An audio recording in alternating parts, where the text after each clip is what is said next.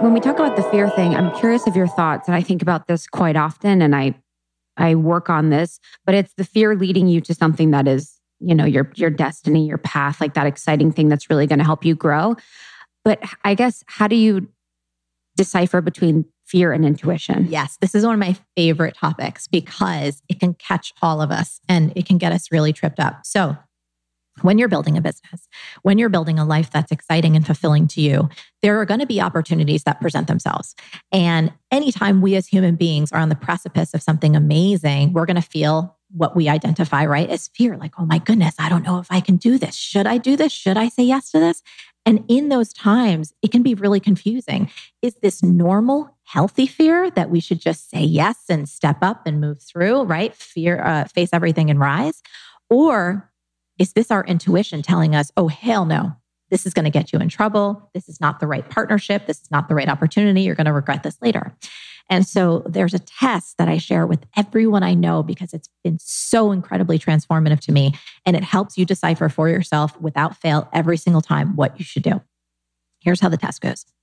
When you are considering a particular opportunity, hiring a new person, saying yes to a speaking engagement, trying to get a new client, whatever's in front of you, you get silent, you get rid of your technology, do this by yourself, close your eyes, take a nice deep breath, and you ask yourself this question Does the idea of saying yes to this opportunity make me feel expansive or contracted?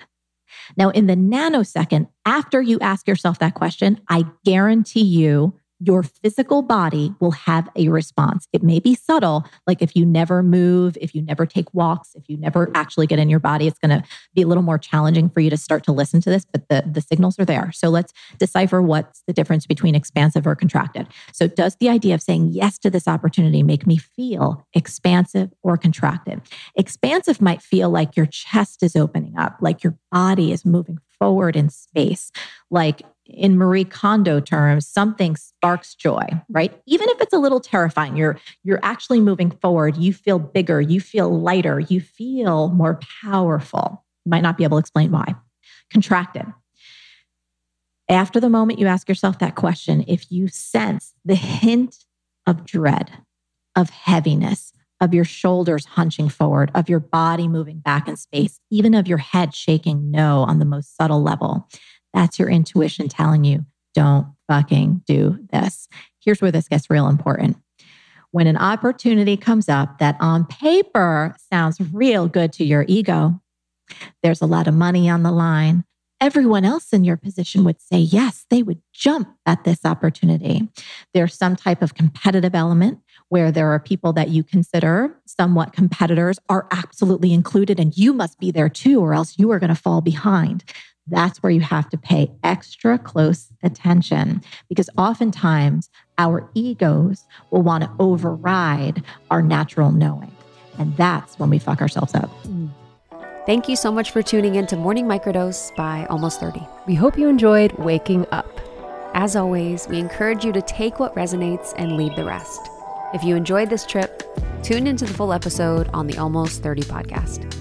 All episode information can be found in the show notes. Make sure to subscribe, and if this becomes a part of your morning routine, be sure to share it with a friend.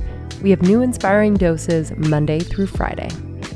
Follow us on Instagram at Morning Microdose and follow Almost 30 at Almost 30 Podcast.